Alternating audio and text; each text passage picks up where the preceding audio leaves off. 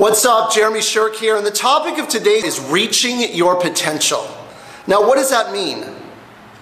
Are you at a point in your life where you feel like you could be achieving more, becoming more, be more happy, be more fulfilled, be more successful, living the life you want, but you aren't?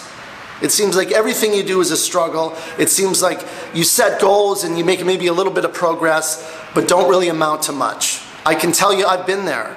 I've been in that exact same situation. I felt like everything was a struggle. I was stagnant. I couldn't move forward. That is happening because of one of two things. The first is you are doing the wrong thing. I can't tell you how many people I see, including myself at one time, trying to slug it out, trying to set goals and do things they have no affinity for just because they think it will lead to success. It's not a formula for success. Life will be a struggle, it will be a strain. You will never get traction if there is an inner resistance to what you're doing at all times. You have to have that natural affinity, it has to energize you. Now, you may be saying, well, nothing energizes me, Jeremy. Work sucks. That is a belief. And the truth is, in this day and age, maybe in past in industrial age and prior, work did suck. And it was based on survival. You had to do what you had to do. But we now live in a time where you can unleash your creative abilities and learn about yourself and really discover what it is that energizes you and where your innate strengths and abilities lie. We can do that now. We couldn't always do that. And work does not have to be a drag. If it is, you're, you're, at, you're at 10% of your capacity and what you can be achieving. And I've been there. I've been there. I chased money, I chased success, doing all the wrong things doing things I had no affinity for, doing things that I resisted. And it's an absolute nightmare. It is not the way to live your life. So get off that as fast as you can. If, if your life, if you get up and you hate your job and hate what you do, your job is to discover what you love to do, what energizes you. And passion and love to do is overused, so I use the word energize. What gives you energy? What does not deplete your energy? Find out what that is. Move in that direction. It's so important. If you don't get that right, you're not going to make it through the first quarter if you really have big dreams and big aspirations for yourself. Find out your one thing.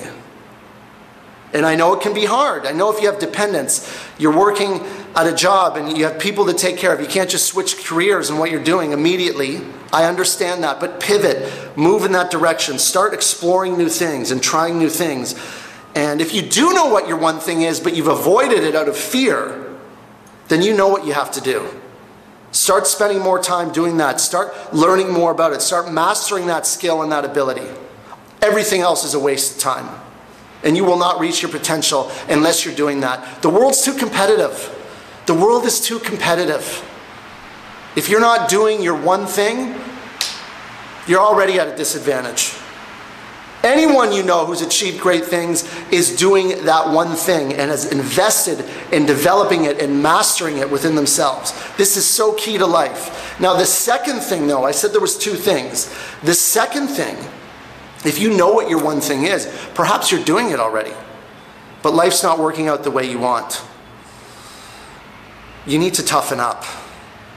And I'm not talking about physical toughness, I'm talking about mental toughness because even when you're doing the right thing, it's not like everything falls into place. It not, it's not like you can coast through life and everything just flows. That's not how it works. There's still obstacles. It still requires perseverance and determination. If you're flaky with your commitments, if you're setting goals and not seeing them through, that is mental weakness and that needs to be worked on and developed. If you are actually going to achieve great things in this world, I, I, it's not something I wanted to hear when I first heard it. I used to be very mentally weak. I used to feel entitled and, and think because I set goals, they would just happen. You just visualize them, they'll just happen. That's not how life works. Life is a grind. You already know this. Life is a grind. So you've got to be doing the right thing, number one, and you've got to develop mental toughness. Absolute key.